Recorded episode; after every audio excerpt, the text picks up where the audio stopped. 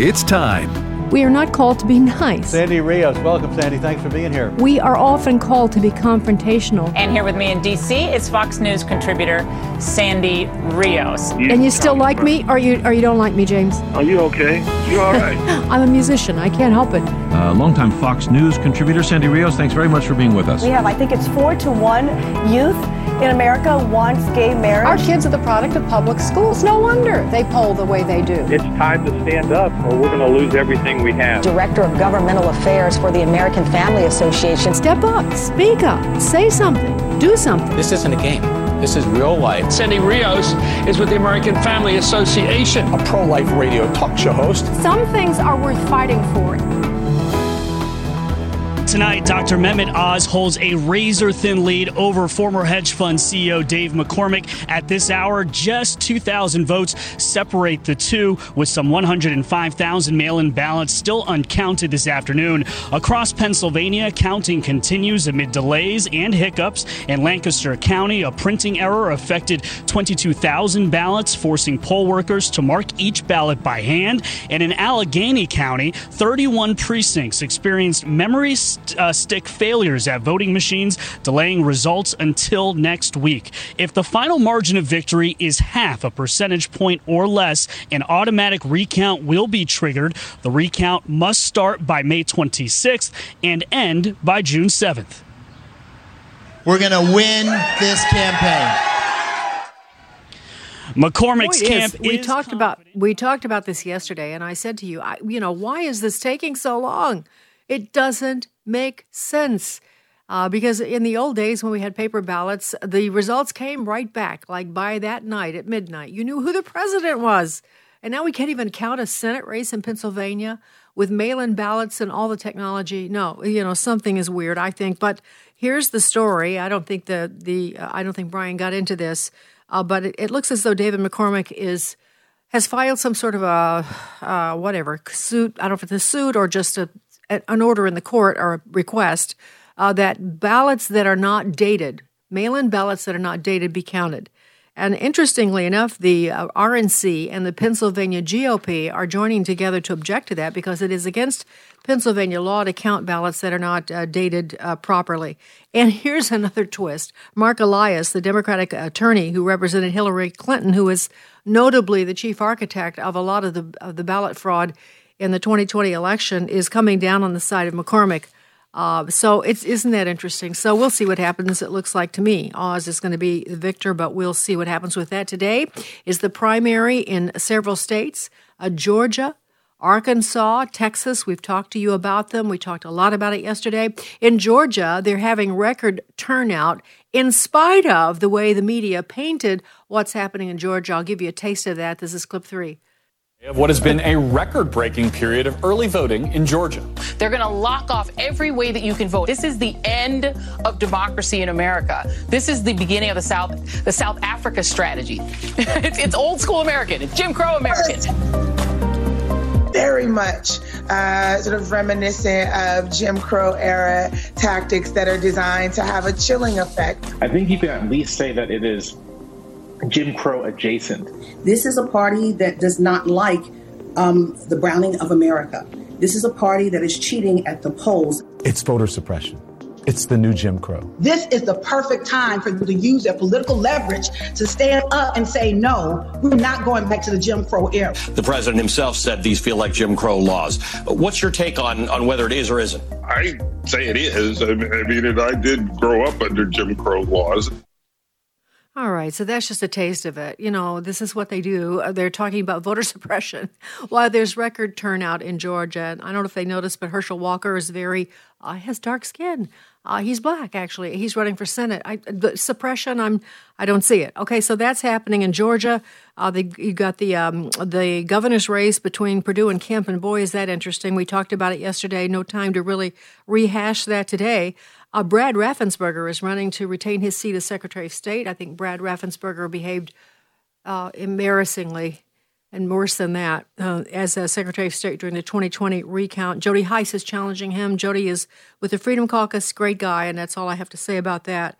So, all right, uh, but now Alabama is one of the central Uh, races that, that are happening today. And of course, as I've said to you many times, the only time our kind of people, the people that we trust, the fighters, can get elected is if they survive the primary. The primary does, for the most part, doesn't draw as many voters as the general election in November. And this is our chance to get really good people in. In the state of Alabama, it's been a real, uh, it's been a, I don't want to say circus, it's just been a, all over the map, as it has been every year. I don't know what the what's in the water in Alabama, but the people, the good people of Alabama, have been so badly served by their political leaders with the uh, with the bullhorns, and uh, that's happening again this time. Congressman Mo Brooks is running for that Senate seat. Uh, Katie Britt is his lead opponent. Uh, Mo has actually pulled up in the polls lately after President Trump withdrew his endorsement of Mo out of. Uh, remember, some PAC ran some ad in the Florida area where President Trump lives, and shortly after that, President Trump withdrew his uh, support of Mo Brooks. And Katie Britt is um, the pick of uh, Shelby. Uh, so we're going to talk to Mo because he's joined us this morning from Alabama. Congressman, thank you for joining us this morning. Good morning. All right, so talk talk about the, the change in the polls from your perspective, because you have moved up, and as I understand it, you're neck and neck with Katie Britt. It appears that way, of course. You never know how accurate polling is, uh, but Katie Britt and I are in the margin of error for first. Um, the only poll that counts, though, is today. Uh, why we moved up? Uh, quite simply, slowly but surely, the voters are figuring out a couple of things. Number one, Katie Britt's dishonest attack ads against me and against uh, Mike Durant, an American war hero, I should add, uh, they've been divulged as being false, and the voters are figuring that out, that Katie Britt's involved in and her campaign is engaged in uh, dishonest campaign tactics. That's a big part of it, but a second part of it is the voters are also figuring out the differences amongst the candidates. If you want a John McCain-style Republican, and some people do, well, then Mike Durant is your candidate. If you want a open borders, cheap foreign labor, special interest group, Uh, lobbyist, Mitch McConnell, establishment uh, kind of candidate, uh, well, that candidate is Katie Britt. So that's who you're voting for. If you want a principal conservative, I'm the only conservative in the race, then you vote for Mo Brooks. You know, um, one of the things that I heard a, a criticism of you privately amongst national security, some national security people, is that they don't feel that you've been tough enough on national security. Can, what would you say to that? Bunk. I mean, where's the evidence to support it? I'll, I'll give you an example. I've been elected to public office fourteen times. My district consists of the Tennessee Valley and Madison County. We are home to Redstone Arsenal. There are roughly forty thousand defense jobs here, either uniformed military personnel, uh, D O D civilian workers, or defense contractor workers. And I've been elected fourteen times. If I was anti-military, I wouldn't have been elected once, much less fourteen times. But the detractors, they have to conjure up something, and it's quite clear that there is no substance behind these kind of attacks. But once uh, Katie Britt and Mitch McConnell and their their people uh, go out in their attack mode, um, you know, we don't have the kind of money to rebut it, and so some people just parrot it. But there is absolutely no substance whatsoever to that. You know, the thing that really uh, gets to me, Congressman, is if anyone stepped out on a limb on January the sixth, on behalf of President Trump and on behalf of the, the voters of the United States of America, it was you. You were leading the charge uh, to stop the counting of uh, electoral votes. This is a legal charge. I mean, there was there there is precedent for stopping uh, certain uh, the electoral process, at least doing it lawfully. You can do that. You led the charge of that. You actually spoke at that rally. That took great courage. I mean, you didn't probably know at the time. It was it should have taken it had to take as much courage as, as it did. But you led the charge, and you followed up by trying to visit those guys in jail. And I really, really appreciate that about you. And I just want you to know that coming from me.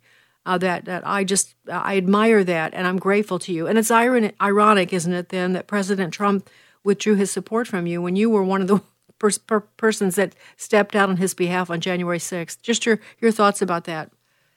Well, President Trump, I think, as most everybody knows, he's built a reputation on being somewhat unpredictable. And so he has fulfilled uh, that image.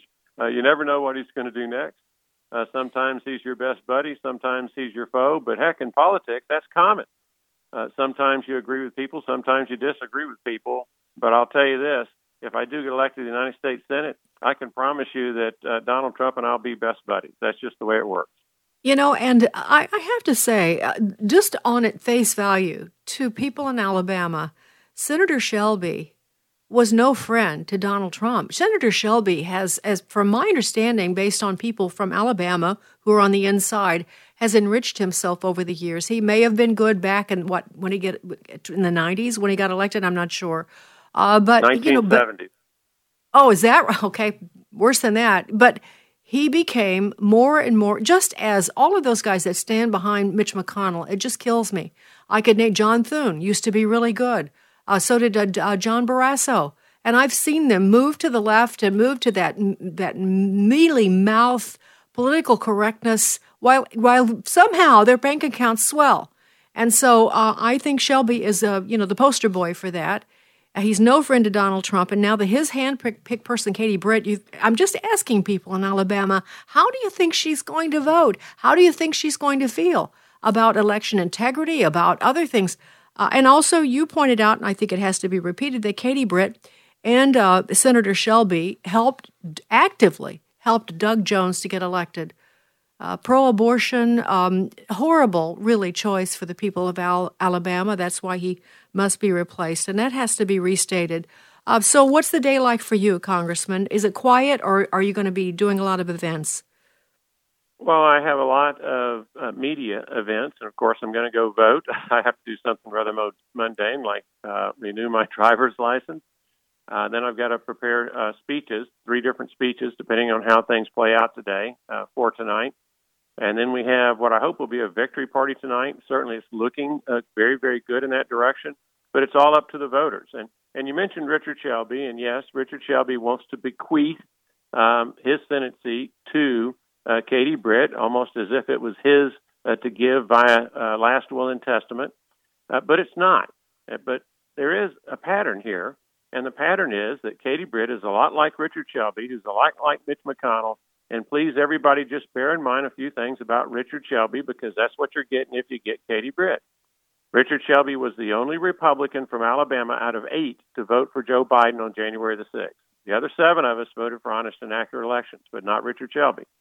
Uh, you mentioned uh, electing pro-abortion, uh, liberal, left-wing Democrat Doug Jones in twenty seventeen. Well, it was Richard Shelby and his chief of staff, Katie Britt, that teamed up to elect a liberal Democrat Senator Doug Jones from Ruby Red, Alabama. That's horrible. Uh, so slowly but surely, people are starting to figure this out, and that's why uh, all of a sudden the race has gotten very, very tight. And the more voters who figure out by way of example that Katie Britt has publicly supported more tax increases than any other Republican in Alabama history, that doesn't play well in a Republican primary. Gosh, if I had the kind of money that uh, Katie Britt's getting from the special interest groups, from the open borders crowd, from Mitch McConnell, from Richard Shelby, uh, we would be able to broadcast that uh, through the paid media, and this race would be over. Uh, but we're we're winning uh, word of mouth, where the citizens are taking control. And that's the way it should be, and hopefully we'll have enough of that to offset the gazillions of dollars that Katie Britt and her team have spent dishonestly and shamelessly disparaging an American war hero, uh, Mike Durant, and then also myself with negative false attack ads. Let me just say uh, to all of you listening, this is, again, primary day in Alabama, Georgia, Arkansas. It's a runoff in Texas. Our I, A F A's I Voter Guide, capital I Voter Guide, is an excellent resource.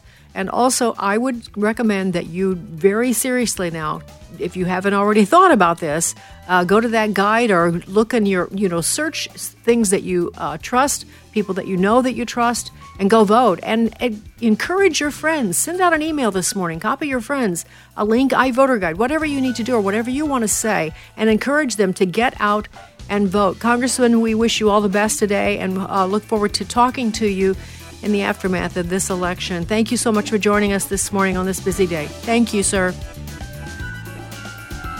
All right, Sandy Rios in the morning. Coming back, we are, we're really going to have quite the discussion, so stay tuned. Jesus said, "Blessed are the persecuted," and they are suffering big time right now. This is Bible League International, and nineteen-year-old Aria was beaten by her own father and violated by local authorities. You know what her crime was? Simply that she gave her life to Jesus Christ after leaving radical Islam. Now, she didn't grow bitter. She grew bold, and with others in her evangelical church near Cairo, Egypt, they've seen more than three hundred come to Christ, but as new believers are pressured to renounce Jesus, they need Bibles in order to endure and persevere. And elsewhere in the Middle East, Pastor Yusuf and a deacon in his church were kidnapped in broad daylight. And his family was unable to pay the ransom, so the Islamic radicals, they beat Yusuf and killed the deacon. But you know, in spite of this mistreatment and the loss of his friend, Pastor Yusuf says it is an honor to suffer for Jesus. And that's why we're sending God's Word at five dollars a Bible, one hundred dollars since twenty. Call eight hundred yes word, eight hundred yes word, eight hundred yes word, or give at send bibles now dot org, send bibles now dot org. God bless you for caring. When an unplanned pregnancy happens to a mom in crisis, Preborn clinics are there. I was extremely scared.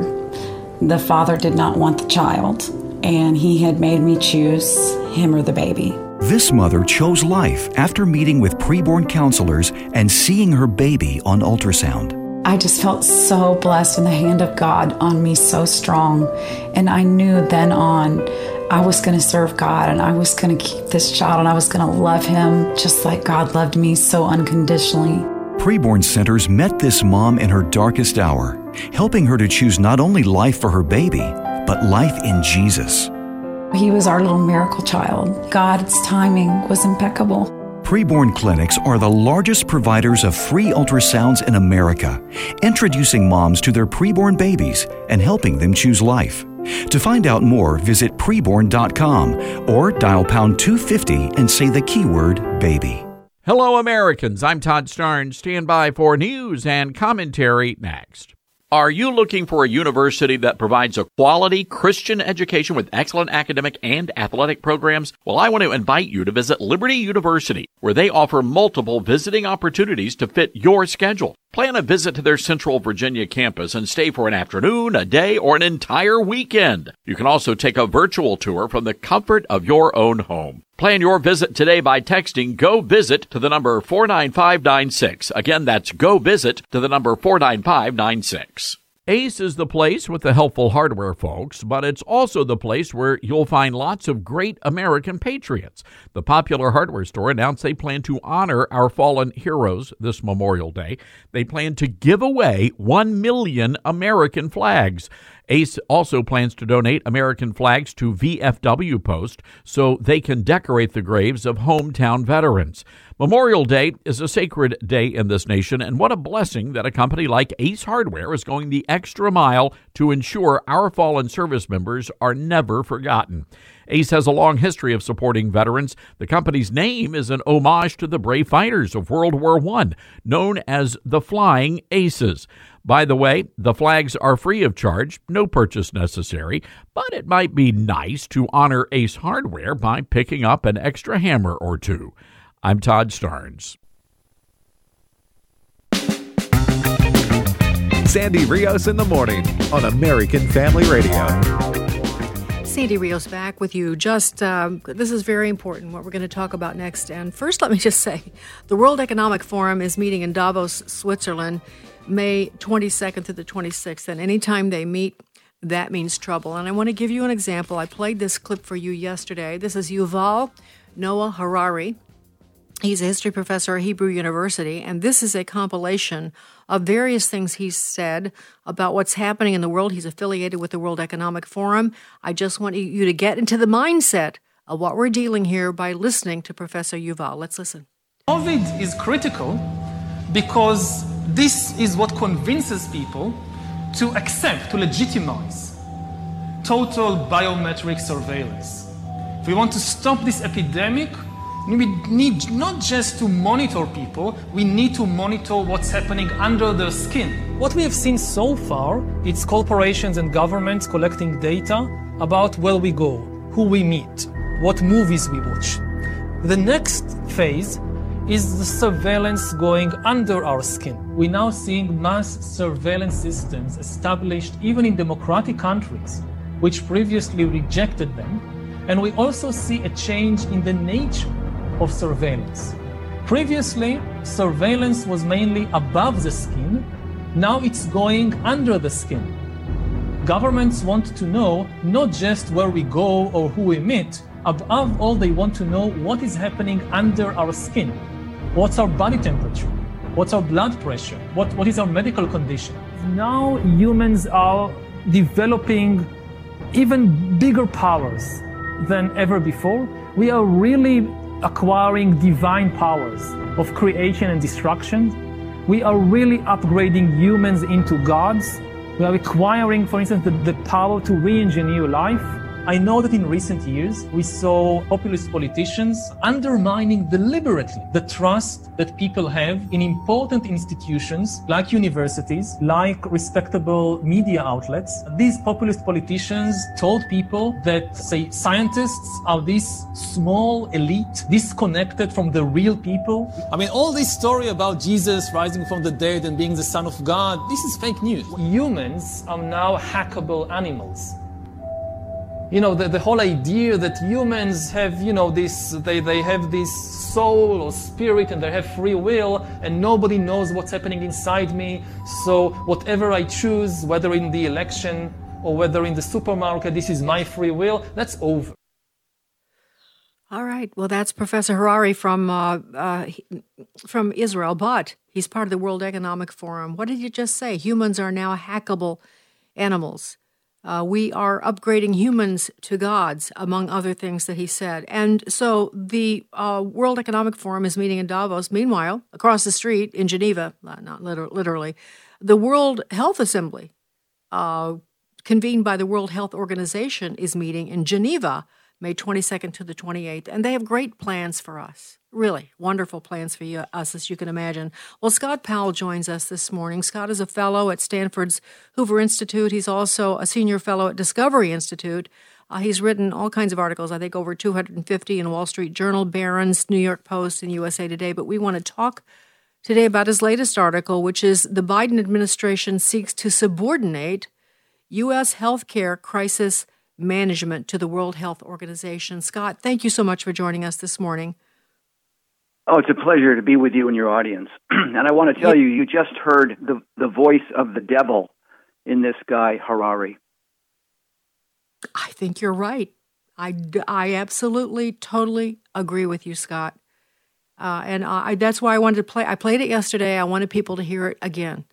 Uh, because, uh, and, and interestingly, would you not agree that, that, that he is not a, um, he's not an aberration. He actually speaks the way the people involved in the World Economic Forum, at least the leadership, speak. That's how they talk, isn't it? Yes, it is. Yes, these people are are are, are almost w- wired to the dark side. You know, we we we're in a wilderness of mirrors now, where our own government is turned against the majority of the American people. We live at a time when the elite of our society call right wrong and wrong right. And when evil is called good and good is called evil, and you heard it in Harari's voice. Yeah. Scott, could I just, let me get personal with you for a second. I saw that you went to University of Chicago. That's my hometown.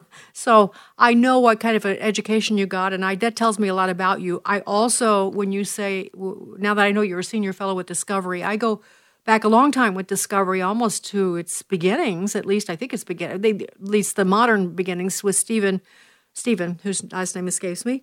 But um, Discovery is Stephen, thank you very much. Um, yeah. Just just so people will know, Discovery's based in Seattle, and they do incredible, incredible work, intellectual, scientific. Uh, most of their uh, fellows are Christians, not all of them though, uh, because they are dedicated to truth, no matter where it leads. And uh, so I, that just tells me a lot about you too, Scott, and I want people to know that about you. So um, well, we have a lot of Jewish scholars there too. Yes, well, yes, and then not. I remember you had uh, some uh, ag- agnostics too. Exactly. So that that was my point. So thanks for making it better. Uh, so, bottom line in your article, let's let's narrow this down. Well, first, let me ask you what's the, what's the relationship between the World Economic Forum and the World Health Organization? Well, the the Director General of W H O, whose name is uh, Doctor uh, Director General Tedros. Um, We can get some idea of what to expect in the upcoming vote uh, at W H O by looking at his background. As Minister of Foreign Affairs in Ethiopia from two thousand twelve to two thousand sixteen, Tedros oversaw huge Chinese investment in Ethiopia, including a two hundred million dollars office building project and eight industrial parks, you know, billion-dollar investments from China, all of which suggests that Tedros is tied to people in power in the C C P. In fact, insiders know that China had a preponderant influence in seeing that Tedros was elected to become Director General of W H O in two thousand seventeen. So he left uh, his role as Minister of Foreign Affairs in e- Ethiopia to become the, the Director General of W H O in two thousand seventeen. In early two thousand nineteen, Tedros covered up for China, yes, backing its claims of transparency when the first COVID nineteen outbreak took place in Wuhan, China, when in fact there was obvious evidence to the contrary. Uh, China had in fact suppressed information that could have saved many lives, and Tedros was involved in the cover-up. So this is who he is. He is a corrupt man. He's a dangerous man, and he needs to be called out, and we need to remind ourselves that we have the Constitution of the United States, and no international body has sovereignty over us. Um. I have also heard, uh, I don't have it in front of me, but my friends tell me in the know that he was either the leader or an integral part of the Communist Party in his part of the world. I don't know if it was Ethiopia or another country. Uh, so, um, well, and that, go ahead. Yes, I, I think, I, I don't I don't know that per se, but I do know that he palled around with and was very good friends with Robert Mugabe. They cooperated That's together. Right. They helped each other out politically. Robert Mugabe was a tyrant uh, that destroyed Zimbabwe. Yes, uh, just destroyed the country, and he squirreled away tens of million dollars in his Swiss bank account. No doubt, this is what the this is what these people do. These people are not interested in the welfare of their people. You know, that's what, well, this is going to get off us, us off track just a little bit, but really, honestly, I've been making that observation about these food shortages in this country, uh, about breaking of inflation. And boy, speaking of the king of that, we, we Robert Mugabe and Zimbabwe, you know, the inflation rate went to like ten thousand percent, uh, and the people were starving. From a very rich, abundant, Zimbabwe is a very rich, wealthy country with the diamond mines and all of that, and he totally destroyed it in short order. And that's really what we see happening, at least we're in the process of that happening in our country. So that takes us to the Biden administration, and that takes us to your article, which is a, just yet another thing uh, that the Biden administration is doing. Let's take, let's go back to January of, I think it was when he was first inaugurated. Unbeknownst to us, Uh, the forces that be in the Biden administration were working with the World Health Organization. Can you tell us what they were doing and what happened? Well, I would say that the Biden regime has facilitated the next critical stage towards the Great Reset. And uh, then this ties into this, this meeting that's taking place now. It's the seventy-fifth World Health Assembly, led by W H O. Um, Biden submitted... secretly, no one, there was no press release, no announcement, but Biden's administration submitted amendments uh, that they developed um, during the first year in office. Um, I think they were submitted on January eighteenth. And, you know, very few people are uh, aware of these critical uh, developments. Now, here's, here's what they are. They empower the W H O to unilaterally intervene in the affairs of any nation, including the U S, that is merely suspected of having a health emergency uh, of concern to other nations. The, the, these so-called Biden amendments uh, eliminate the prior restrictive language in place from the inception of W H O in nineteen forty-eight that specifically limited the U N's, the U N agency's role to a consultative one. In other words, they could consult, but they, they had no power, no political power. Um, And they and, and to you know to intervene or to come in to have people on the ground in a country, they'd have to get consent from each individual state to allow that intervention. Uh, but that this language, if it gets voted on in the affirmative, eliminates all that. So the W H O then has authority over countries, so, including America. And the bar is so low. It's like a, it's uh, like uh, if you're suspected of having a so-called health emergency uh, that's of concern that's to right. anyone, anywhere, then what would happen? Well, these are very bad actors. They're they're they want power. They want global power. Tedros is a one of the elites of the World Economic Forum, as are many other heads of U N agencies. The the U N and the World Economic Forum are working closely together to to subvert national sovereignty, to create a borderless country where people own nothing. You know, their vision is a very evil vision. Don't they say you will and, own nothing and you but you will be happy? And you'll be happy. And you'll be happy. You will own nothing and you'll be happy. You'll be sick, I guess. You'll be locked up in your home and all your businesses will be uh, failing, but you'll be happy. I mean, it is, it, it is, it's like, reminds me of Bill Gates with developing this fake meat. And he made the the comment that he'd been, he'd tasted it, didn't taste very good, but people would get used to it. They would accustom themselves to, you'll like it. You'll like this. You don't like the taste, but you'll get used to it. It's amazing the, the, the hubris. The hubris, the well, it's humanity. Just, you know, it, it's anti, it's anti-God. You know, God created an abundant world for us, and God gave us freedom to develop and allocate resources. And when we allow freedom to work, which is given by God, this is an unalienable right, mankind flourishes. But when you get these power-hungry tyrants trying to control everything, there is poverty and starvation, and yes. that is in our future if we don't stop these people. Uh, listen, I, I I didn't even, I should complete my thought from earlier. Uh, I talked about um, Mugabe in um, Zimbabwe, but also I think of China, Mao Zedong starving his own people. I think of Stalin starving millions of his people. I think of um, Castro starving his people. This is Venezuela. This is what happens, and we're watching it unfold in front of our eyes. It's just, it's, it's shocking. It really is. It's just, um, it's very hard well, for law, law-abiding citizens to handle and know how to respond to that. Well, I think everyone has to understand that we're in a full-fledged spiritual battle, and and we might feel a little discouraged or demoralized, but we have the weapons to win this battle. We have a resurrected Savior, and when we align ourselves with Him, He will empower us to do great things. And and this is the the reason, by the way, that I wrote Rediscovering America. Was it was for a time such as we're in. It's it's like the perfect army field manual, spiritual army field manual for, for the times in which we're living. And there's really three things that we need to do to save our future. We've got to reclaim and preserve our freedom. Number two, we've got to reclaim our Constitution and our government.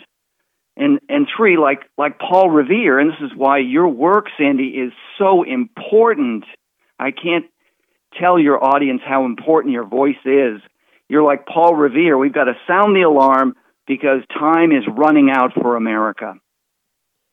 Well, it's a perfect day to say that because this is a, I've been talking a lot about the primary today, and I keep saying, Scott, that this is our last chance, perhaps our very last chance. We can, this is the lawful way that we fight back. This is the lawful way. And the next thing is when violence breaks out, and I think it's going to break out. I just don't see how that can be stopped. I think there's going to be violence this summer, and it's going to be, you know, whipped up by the uh, abortion ruling, whatever it is, um, and, and other things too, because that's what the left wants. And then... And then now we have, I don't know if you're prepared to even say anything about this, but I have a lot of information on this monkeypox. Uh, they're declaring now, you know, this new, uh, in fact, a school district in, I think, Pennsylvania is now masking the kids again because of this monkeypox. Uh, and I am reading that this thing was wargamed by the Nuclear Threat Initiative in March of twenty twenty-one. They actually talked about there would be a monkeypox outbreak in May of twenty twenty-two. Can't you just see how this is well, how they want this to play out? It's not that hard to figure out. Uh, this is like well, a what, what? Go ahead. They're, they're, this is they have their own playbook. That's why we, we need our playbook. But their their playbook is to create fear in the people so they can uh, so they can control us, so they can manipulate us, so they can have another v- round of, uh, of of fraudulent elections in November. You know, if people are fearful to go and vote in person, we have the stage set again for what just happened in two thousand twenty. And I'm sure some of many many of your audience have seen The two thousand Mules, which is a very, you know, compelling documentary on how the, the vote fraud was uh, was consummated. Yes. And I recommend that to anyone that hasn't seen it so far. I think you can see it for free online, two thousand Mules. Um, so the, get back to what's happening right now. And let's see, this is uh, the twenty-fourth, so they're actually in the middle of their uh, their chicanery, if that's the kindest word I can think of, uh, as they're meeting this World Health Assembly. And they're considering these amendments. Are you familiar, Scott, with what those amendments are or the gist of what they say? Well, they changed they changed the uh, the role of the W H O from a consultative body that has to have the permission before it can. I mean, it can make rec- as a consultative body it can make recommendations, but it has no political power in any sovereign country. But when that language is changed, as they're voting on, that empowers the W H O to have control. Interventionary control over all nations. In other words, they, they are empowered, giving power above the sovereignty of of any nation. And, I mean, this is U N control over healthcare. And it's the perfect place. These people, they understand how to get totalitarian power, and they know that health is probably the ideal area which to to take power. Yeah, and it's the most personal. That, yeah, it's the most it's personal. It's the most personal, and and yeah. Right.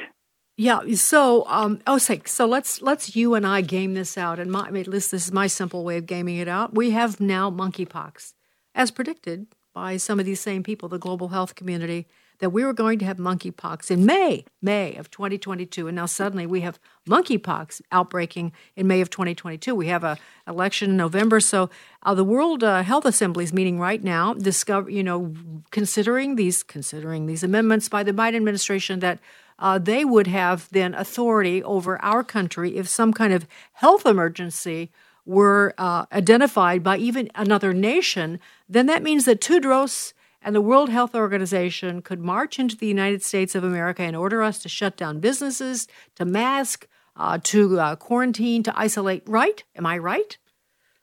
You are absolutely right, Sandy. And that's why I, I said earlier that we have a constitution that cannot be usurped. It cannot be overridden by any international authority.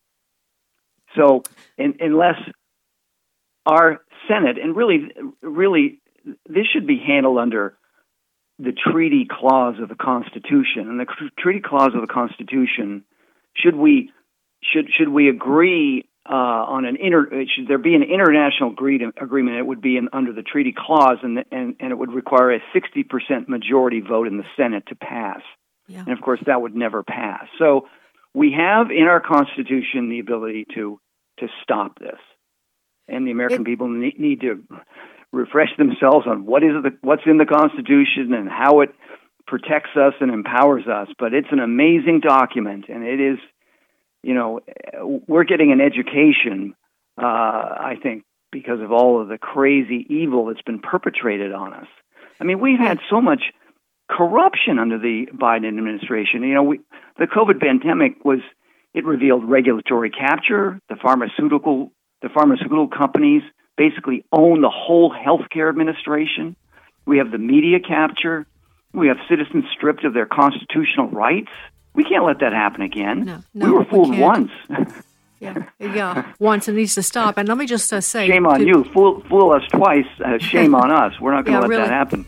This broke. And, you know, just, we have government agencies violating constitutional rights, locking up protesters. Yes. The F B I is intimidating parents who are protesting school yeah. boards for robbing the innocence of their children. Yes. We have craziness on the southern border, the yeah, Afghanistan fiasco, yeah. military creating policies to divide the military. I mean, it goes on and on. We've got yeah. a government against the people now. Yes, we do. And, Scott, we're out of time. I'm so sorry. But let me just say this article, we'll post this on our Getter account. Biden administration seeks to subordinate U S healthcare crisis management uh, to the W H O. And uh, also senior fellow at Discovery. His book is Rediscovering America, which I did not know. So I'm sure that's a great book.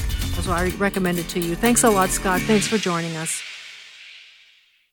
What does the American Family Association stand for? A F A upholds the truth that all human beings, including the unborn, are created in the image of God and are worthy of life, liberty, and the pursuit of happiness. These values and more are part of our mission to inform, equip, and activate individuals to strengthen the moral foundations of our culture. We also support the church. We want to be a leading organization in biblical worldview training for cultural transformation. Thank you for standing with us. What we believe about the Bible is based on what we believe about its source. The God Who Speaks, the award-winning documentary from the American Family Association, is now available in a special limited edition D V D set. This release includes a Sunday school curriculum and two hours of additional footage. Go to the god who speaks dot org to get your copy today. the god who speaks dot org. Always being prepared to make a defense to anyone who asks you for a reason for the hope that is in you. My name is Abraham Hamilton the third, and this is the Hamilton Minute. Many who oppose Christianity target their hostility on our foundation, the Bible. They say it's unreliable because Genesis one and Genesis two are contradictory accounts of the creation story. In actuality, the two chapters are complementary and not contradictory. When Jesus was asked about marriage, he quoted from both chapters one and two in saying that he made them both to be male and female in the beginning, and for this cause shall a man leave his mother and father and cleave unto his wife. Genesis one is an overview of the creation story. Genesis two is an up-close examination of day six. If Jesus relies on them both, so can we. Listen each weekday from five to six p.m. Central for the Hamilton Corner with Abraham Hamilton the third. Public policy analyst for the American Family Association. And my father, your great-grandfather, fought in World War Two. Really? He was a gunner on the big ship out in the Pacific Ocean. Wow. Your great-grandmother did her part, too. Was she on a ship? Oh, no. She stayed back home. She and a lot of her friends worked really hard in a factory, because the men had gone off to war. Ooh. And they held scrap metal drives to help in the war effort. The folks back home were heroes too. Here at the American Family Association, we consider you the heroes back home. As you fulfill your responsibility of caring for your family day to day, your partnership with us is crucial as we fight the enemies of freedom in America. Thank you for your commitment to the American Family Association. Grandpa, what's a scrap metal drive? Let's get some cookies, and I'll tell you all about it.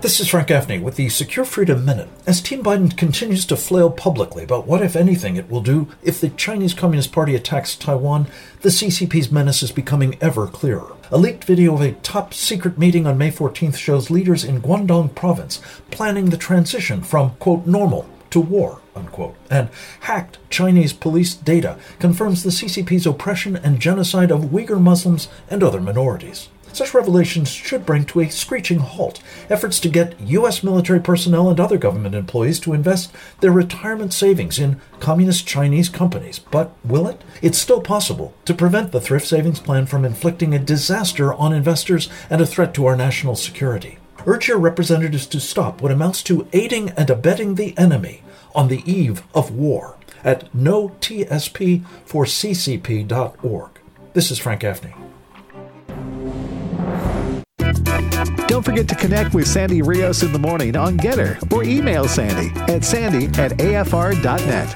That's sandy at a f r dot net. Sandy Rios in the morning on American Family Radio.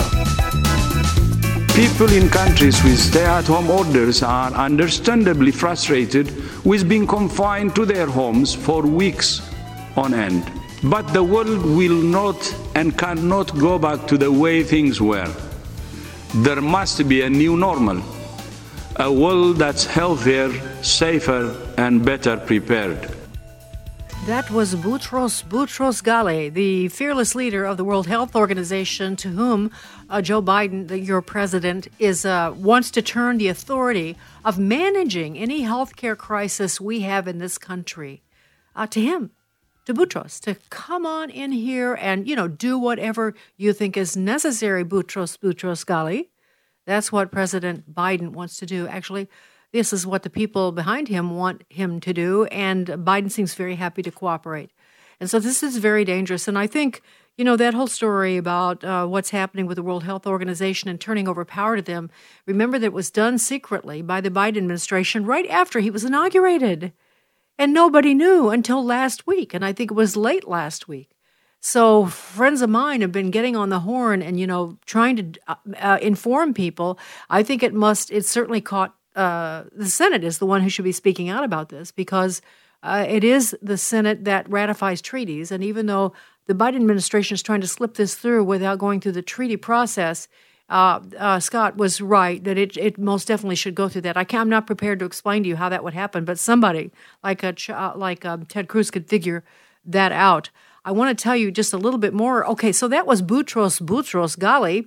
And this is, you know, our Boutros Boutros Ghali. His name is Anthony Fauci, uh, speaking about his friend Boutros Boutros. Let's listen. So uh, Tedros is really a, an outstanding person. I've known him from the time that he was the Minister of Health of Ethiopia.